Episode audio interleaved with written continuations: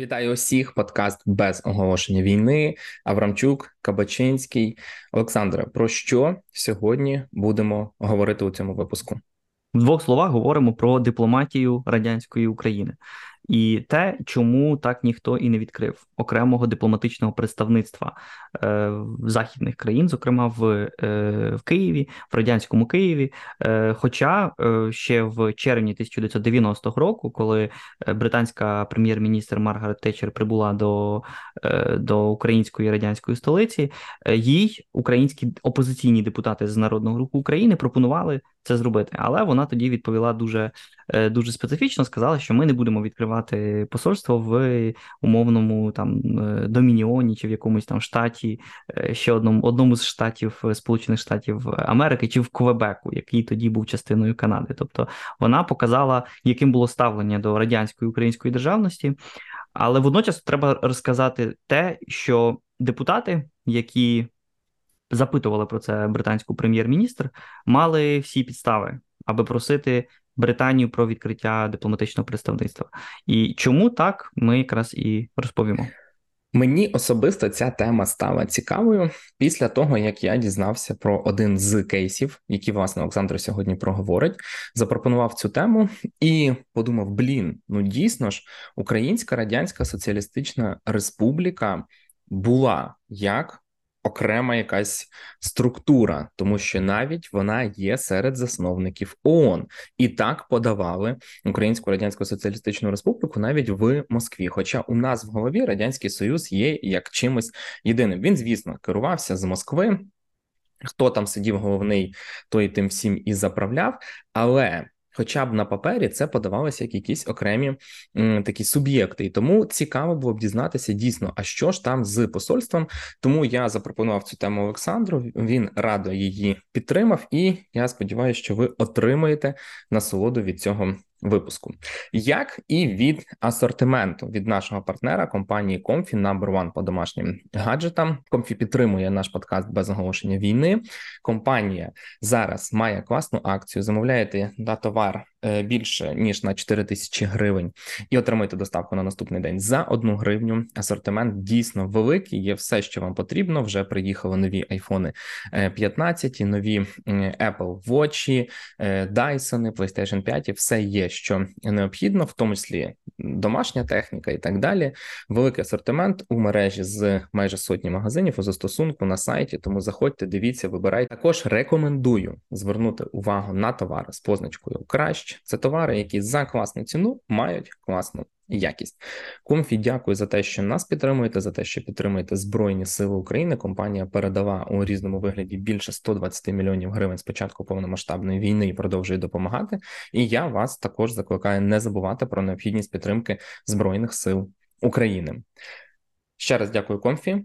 Давайте пересуватися до минулого століття і дивитися, що ж там було з дипломатичними історіями з Українською радянською соціалістичною республікою. Цей згаданий е, згаданий візит прем'єр-міністра Великої Британії Маргарет Тетчер відбувся 9 червня 1990 року. Як так сталося, що британська прем'єр-міністр взагалі приїхала до Києва? Очевидно, вона туди приїхала не просто так. Вона насправді е, їхала до Москви, бо Москва завжди цікавила західних політиків значно більше ніж Київ. Але при нагоді вона вирішила відвідати столицю другої, все таки за розміром і за чисельністю Радянської Республіки. Е, вона Насправді підтримувала радянського президента Михайла Горбачова, е, який на той момент уже розпочав е, свою кампанію за те, щоб якось реформувати радянський союз і втримати всі неросійські республіки в складі об'єднаного такого демократичного союзу. Тетчер, зрештою, як і багато західних аналітиків е, чи політиків, не очікувала, що Україна стане незалежною і взагалі не підтримувала її прагнення до е, суверенітету. І саме тому на питання представників руху про перспективи відкриття британського посольства в Києві вона е, відповіла, що взагалі ніякого сенсу про це говорити немає. Не втягуйте От мене коза. в політику. От коза. Вона сказала, вона просто сказати? сказала. Не Головна людина мене в Британії політику. каже: не, не втягуйте мене в політику. Ні, ну, Ну, власне, от. так. Ну, бо справді Британія ж не має жодних е, дипломатичних відносин з е, з Квебеком і чи там з Каліфорнією. Це ось крутий аргумент. Причому це ж сказав не якийсь там приятель Москви.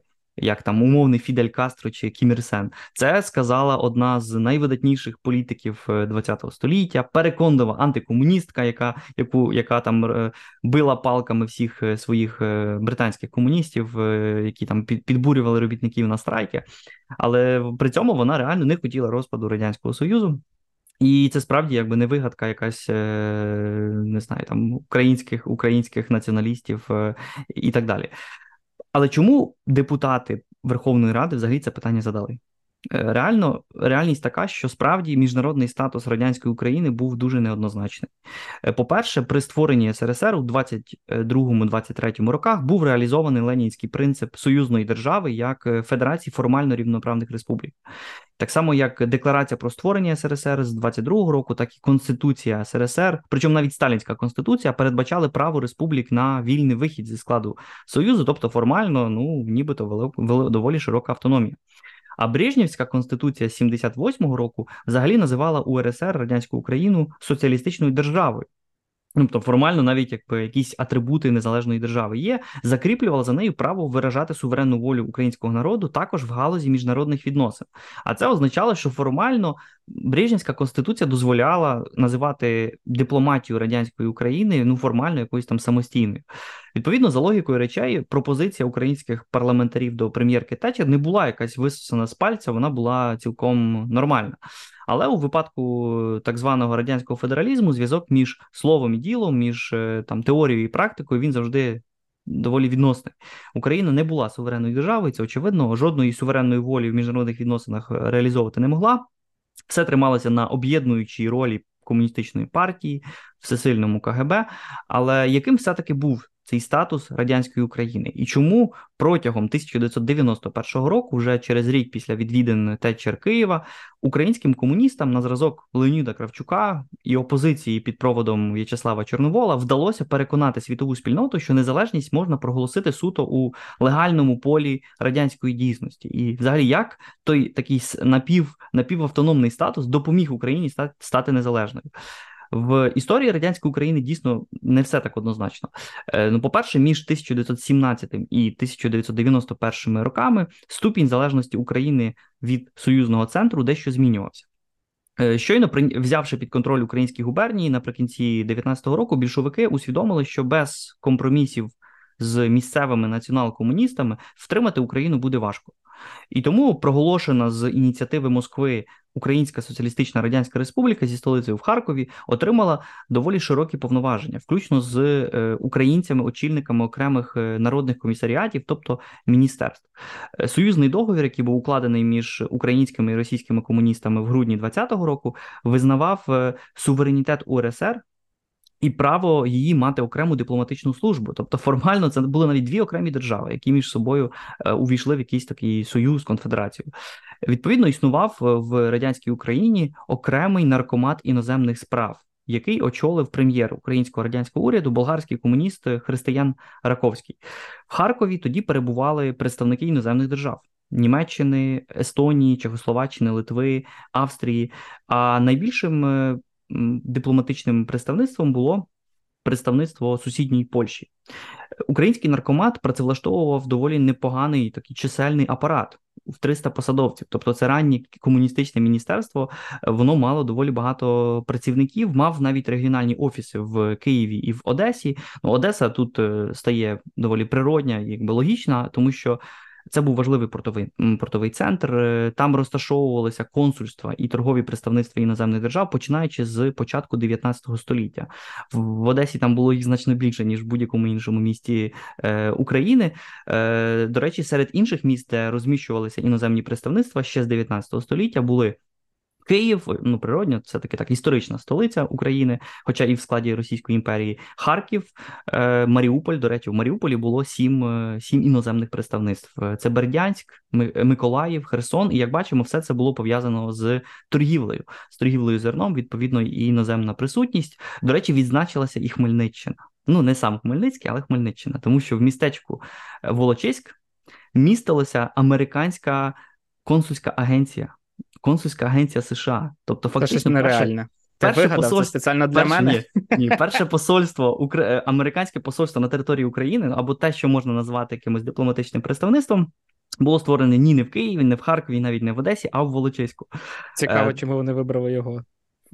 Ну, причина доволі проста. Волочиськ це важливий прикордонний пункт пропуску між Російською імперією і її сусідами, і передусім Австро-Угорщиною. Відповідно, це істотний транспортний хаб, через який відбувалася подорож між Києвом і Львовом. Вони знаходилися тоді в двох е, різних е, політичних площинах. Київ це Російська імперія, Львів це Габсбурги. Євреї які масово емігрували з Російської імперії через е, погроми в кінці 19 е, століття, в цьому місті е, вирішували свої різні візові питання. Тобто вони виїздили до Сполучених Штатів. Відповідно, американці вирішили створити там своє представництво, і саме тому це сталося у 1880-ті роки. І в такому при такому сенсі, в принципі, можна сказати, що Волочиськ це дипломатична столиця жидобандерівців, говорячи сучасною мовою. Але звісно, якби українська радянська дипломатія вона зберігала залежність від е, Першу чергу по лінії служб, які цілковито контролювали діяльність цього відомства. Здавалося б, чому Ленін і Сталін взагалі погодилися на таку самостійність або на таку автономію радянської України? Ну, окрім суто тактичного союзу з націонал-комуністами, е, членами колишніми членами Центральної ради, які просто перейшли на е, бік е, більшовиків, російські більшовики розраховували такий спосіб протиставити радянську Україну діячам еміграції наприклад, Петлюрі і Петрушевичу, які опинилися на той момент в Західній Європі е, і е, звідти клопотали про підтримку у боротьбі з комунізмом. І треба було якось бороти, боротися з цими впливами і сказати: дивіться, вони не справжні представники України, вони самозванці, а справжня Україна це тут, вона радянська Україна. Е, відповідно, Москва хотіла показати таке людське обличчя, що е, ми тут справжні, ми тут дбаємо про інтереси українського народу, і це при тому, що сама ані комуністична Україна, ані комуністична Росія не були визнані західними державами як повноцінні гравці міжнародної політики але вони могли спрямовувати пропаганду на суспільну думку західних країн. Мовляв, дивіться, які ми прогресивні, і на відміну від проклятої царської імперії, надаємо українському пролетаріату широкі права, там, включно з правом на зовнішню е, політику. Ну і в світлі такого пропагандистського кроку радянська Україна навіть підписала декілька договорів тоді, на початку 20-х років. Це з Грузією, з Балтійськими країнами. Харків е, направив своїх уповноважених е, постійних представників, тобто фактично дипломатів, до країн-сусідів. Е, у Польщі був е, радянський український дипломат до Німеччини, до Чехословаччини і до Австрії. А от коли український представник почав вимагати від Німеччини повернення депозитів гетьмана Скоропадського у німецьких банках, про які ми якось раніше згадували, Москва дала зрозуміти, що треба знати своє місце, і щоб українська радянська дипломатія якось не вискакувала і там не не, не просила про якісь гроші, бо ну, всі гроші це питання компетенції Москви. Цей епізод радянської української дипломатії був дуже коротким, бо вже восени 22-го року, напередодні підписання договору про створення СРСР, роботу українського цього окремого наркомату зовнішніх справ згорнули. Хоча при цьому протестували чільні представники діячі націонал-комунізму, зокрема навіть е, лідер уряду християн Раковський. Е, ну і фактично ліквідація цього наркомату закордонних справ стала останнім цвяхом в труну автономії ранньої е, радянської України. Україна ставала все більш залежною від від Москви. Вже в вересні 23-го року український комісаріат фактично об'єднали повністю з загальносоюзним, і відповідно Москва вже відтоді вирішувала всі найважливіші питання в дипломатичній сфері. Е, Харків е, при цьому утримував лише постійне представництво радянської України при уряді СРСР. Воно було створене в 21-му році, тобто формально навіть радянська Україна мала своє посольство на території Москви. То якби були це все таки починалося як дві окремі держави. Відповідно, там було це посольство. Воно розміщувалося на у відомій будівлі на Леонтівському провулку, і фактично після 91-го року оце представництво уряду радянської України в Москві стало е, посольством України в вже незалежній Росії. Тобто тут така певна тяглість е, теж була. Ну і майже тоді ж закрилися дипломатичні представництва всяких англосаксів на території радянської України. Я вже не кажу про присутність більшої кількості консульств у портових містах. Ну бо торгівлі особливо і не було. Там більшовики все націоналізували. Відповідно, і консульства і торгові представництва були нікому не потрібні. При цьому до 37-го року у Харкові залишалися консульства буквально кількох держав, зокрема Польщі, е, Італії, Німеччини і Швеції. Ну не треба тут забувати, що все-таки, попри там риторичну антинімецькість, Сталін е, утримував навіть з Веймерівською Німеччиною, а потім з Гітлером якісь там е, відносини. Ну, але цим історія радянсько-української дипломатії не завершується. Бо після Тегеранської конференції, вже під час Другої світової війни, в листопаді 43-го року, в кожній з республік-засновниць СРСР, окрім самої Росії, були створені окремі зовнішньополітичні комісаріати або вже міністерства. І це дозволило принаймні формально вступати цим республікам у прямі відносини з іноземними державами. В українському випадку наркомом закордонних справ е, у лютому 44-го року став Олександр Корінічук. Це відомий український радянський е, драматург.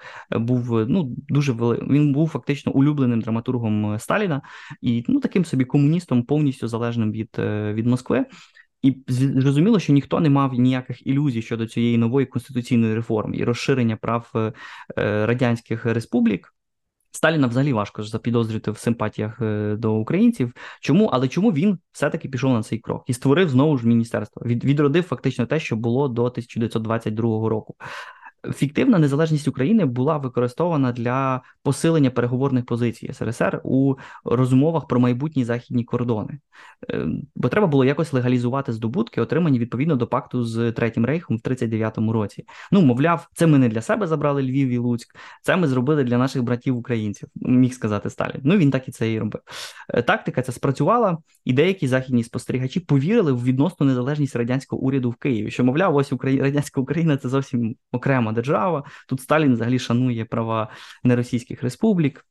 Другою причиною такої зміни статусу УРСР е, було те, що Сталін бажав, аби Україна стала членом-засновником Організації Об'єднаних Націй. І на Ялтинській конференції в лютому 45-го року Велика Трійка вирішила прийняти до ООН Білорусь, е, Україну і СРСР в цілому. Тобто Радянський Союз мав три голоси у Генасамблеї ООН. Е, Там, здається, він навіть хотів ще Казахстан засунути, да, щоб було ще більше голосів. Але він хотів засунути всі республіки, і, всі республіки, але потім е, ну і посилалися на те, що дивіться, от Британія має свої домініони. Е, а домініони мають умовно Канада, Австралія, вони мають окреме членство в ООН, то чому б нам не зробити нас для всіх республік 15 голосів? Да, Нагадаємо, що на той момент Британія залишалася колонією. В Британії з Індія, наприклад, залишалася колонією на 45 рік лише в 47-му році стала незалежною і так далі. І таких було місць багато. Відповідно, аргументи за цим були. Ну, але вирішили домовитися. Там ну це все таки велика трійка. Вони вирішували, були архітекторами після воєнного світу, вирішували, як це має бути, і дали три голоси: не 15, а три голоси радянському союзу. Е, і при цьому е, це був теж важливий аргумент, аби переконувати е, американського президента Франкліна Рузвельта погодитися на включення країн Балтії до СРСР. Ну бо не забуваємо, все-таки західні союзники закривали очі на те, що Сталін залишив у своєму складі, у складі Радянського Союзу, три Балтійські республіки Латвію, Естонію і Литву, незаконно анексовані в 1940 році. Е, при цьому американці формально не визнали цю анексію. Але вони закрили на неї очі, і Сталін тут міг використовувати цей аргумент е, зовнішнього представництва України. Дивіться, якщо Україна отримала міжнародне представництво, то ми тоді і Балтам теж щось дамо в майбутньому. Ми будемо до них е, доволі лояльні, будемо залишати широку автономію.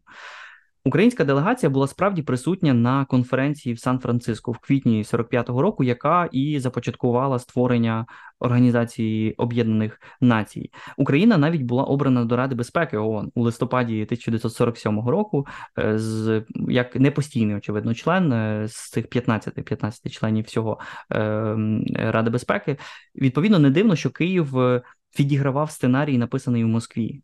Українські дипломати голосували в унісон з загальнорадянською делегацією, практично так само, як нині голосує Еритрея, Сирія і Куба за вказівкою Москви. Тобто формально там ніякої самостійності не було. Але Україна взяла участь в кількох е, повоєнних дипломатичних конференціях. Підписала навіть декілька договорів, е, багатосторонніх конвенцій. Е, наприклад, була частиною мирних договорів з Італією, Угорщиною, Румунією і Фінляндією, тобто колишніми союзниками Гітлера. Договори були підписані в 46-47 році, але все це був реально фіктивний міжнародний статус. Бо у 1947 році британські дипломати в Москві запропонували наркому закордонних справ СРСР Молотову, аби Британія була могла би відкрити якісь посольства в, в Україні, що мовляв, ось дивіться, ви прийняли Україну в ООН, ну давайте тоді будемо розвивати далі наші міжнародні відносини. Молотов сказав, що Київ не хоче ніяких ніяких посольств на своїй території, але у Києва відповідно ніхто нічого не питав. Все вирішувало через Москву.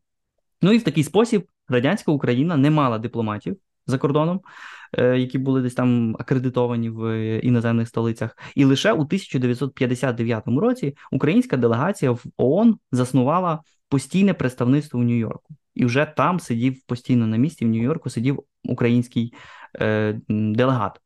Е, де-факто республіканське міністерство закордонних справ існувало, існувало створене відповідно до рішення Сталіна 44-го року, але воно займало невелику будівлю в центрі Києва. Та сучасна будівля МЗС на Михайлівській площі там знаходився міський обласний комітет партії. Бо ну зрозуміло, що на якщо дипломатія не існує, то і величезної будівлі для міністерства закордонних справ не треба. Е, функція міністерства українського була дуже швидше такою церемоніальною і символічною. Українських дипломатів в ООН е, витягували на сцену, якщо треба було спростувати якісь американські закиди в обмеженні прав неросійських республік. Е, тоді псевдоделегація з Києва розповідала про проклятих американських імперіалістів, там їхніх маріонеток, українських буржуазних націоналістів. Тобто, в принципі, вони вписувалися в те, що Москва просувала за кордоном. Е, часом до складу української делегації на Генасамблею ООН, яка відбувається традиційно у вересні кожного року, і, зокрема, президент Зеленський повернувся з такої делегації. І от е, радянська Україна теж відправляла там своїх людей, і до складу таких делегацій входили різні українські інтелігенти, там поети Дмитро Павличко, Іван Драч. Ну зрозуміло, люди, які були лояльні до, до влади в радянському союзі.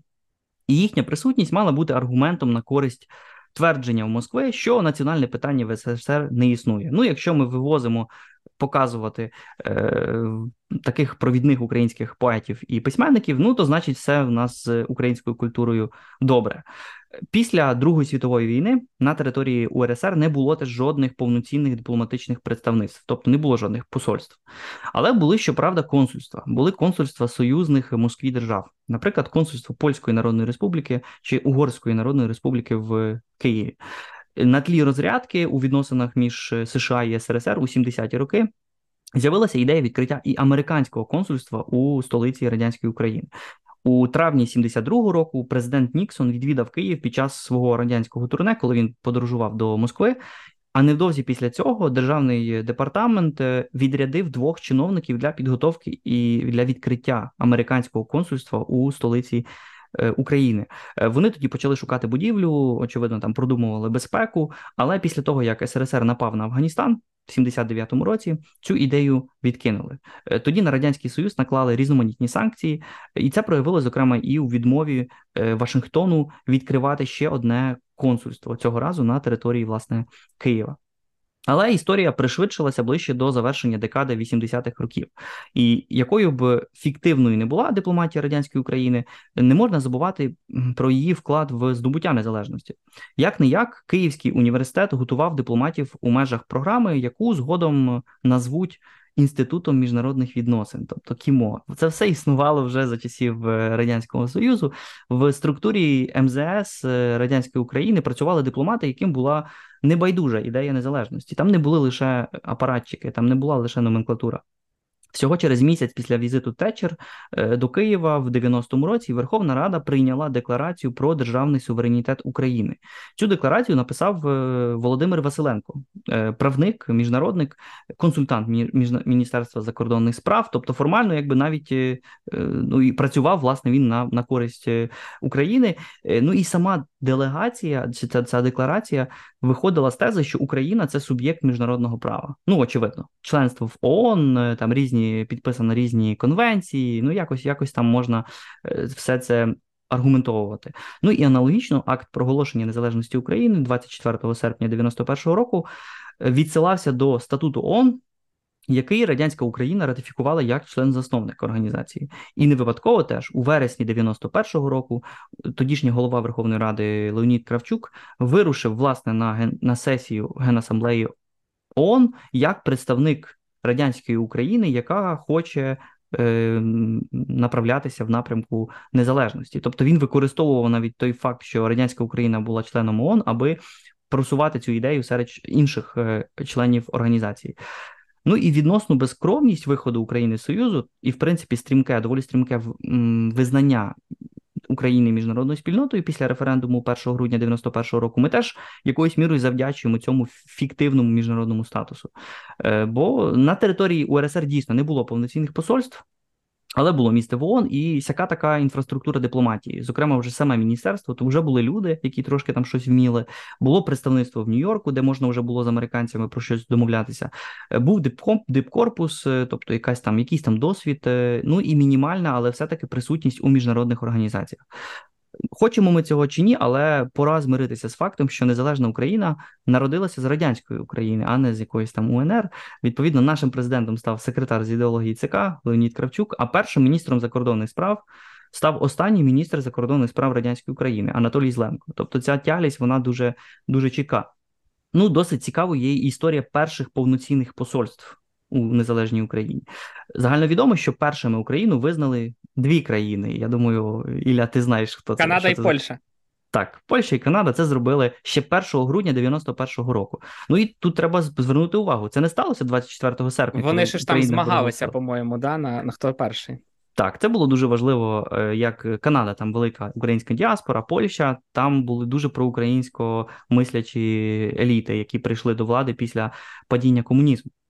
Вони це зробили 1 грудня 91-го року після референдуму і після обрання Кравчука президентом України.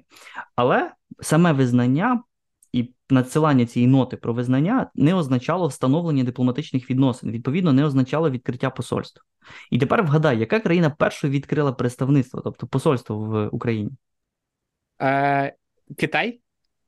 Ні, не Китай, не Китай, не Китай. Я Давай. чого так подумав, тому що е, я пам'ятаю, десь читав, коли е, в 91-му році Тайвань приїхав е, Китай, і Китай, Китай, материковий приїхав, і вони змагалися, щоб Україна визнала Тайвань. і Вони по навіть гроші пропонували, бо їм потрібна була підтримка. Тайванці хотіли такого. Тому я так подумав. Ну напевно, я не знаю. Британія тоді. Ні, не Британія. Е, Першою це зробила Угорщина. Отакое. Ну, ось ось тобі. І сталося це 6 грудня, тобто фактично 5 днів після е, референдуму і ще до Біловезької пущі, тобто ще не розпущений СРСР, а Угорщина вже створює своє посольство. І це відбувається в Маріїнському палаці, де був підписаний договір про основи добросусідства і співробітництва. Фактично, перший документ такого рівня, який підписала вже незалежна Україна, визнана на той момент буквально кількома державами. Е, того ж дня в Києві було справді відкрито посольство Угорщини, і знову ж таки, як як, як перше, чому саме Угорщина? Ну, вибір зовсім не випадковий. По-перше, консул, тодішній консул, е, як сказати, незалежної Угорщини е, Андраш Палді був надзвичайно проукраїнський. Це не так, як е, з нинішнім Орбаном, це було зовсім інакше. Ну і сам факт, що вже існувала інфраструктура угорської присутності в Києві, зокрема тому, що Угорщина була частиною соціалістичного табору і вже утримувала там своє консульство. Зрештою, Польща саме тому була однією з перших, що тут був на місці е, вже консул, на відміну від тієї ж Америки. Ніякого консула не було. Там всі спали. Ну там ще плюс там всі спали, а тут є консул. Він там ламаною українською мовою написав е, ноту про е, про визнання е, української держави 1 грудня. А вже угорський консул він теж тут був на місці, все бачив і швидко, швидко домовлявся з Будапештом, аби там пришвидшилися. До речі, якраз цей Андреш Палді він хотів бути першим. Він хотів випередити Польщу і Угорщину, але йому це не вдалося. Потім він зрозумів: Окей, ну тоді ми першими точно відкриємо посольство. Ми першими встановимо дипломатичні відносини. Ну і це зрештою і сталося. І в такий спосіб Угорщина е, стає однією з ну власне стає просто першою країною, яка відкрила своє дипломатичне представництво на території незалежної України. І все це започаткувало довгий процес. Довгий, який займав кілька місяців.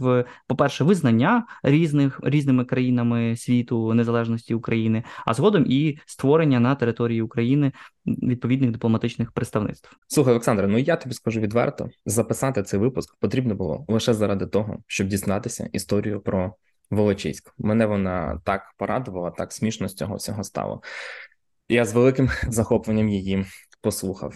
Так само, як і з великим захопленням, насправді заходжу на сайт комфі у застосунок або у мережу з майже 100 магазинів компанії, тому що великий асортимент товарів є у комфі, комфі number one по домашнім гаджетам.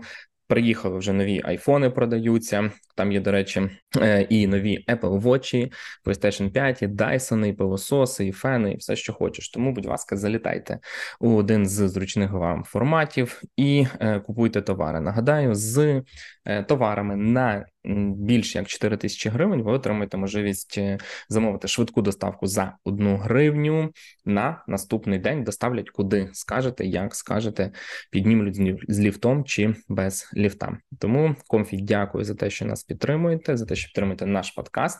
Я ж буду з вами вже прощатися і е, побачимося у наступних епізодах. Буду вдячний, якщо ви поширите цей епізод, розповісте про нього друзям, десь викладете у соцмережах. Це нас дуже підтримує. Дякую.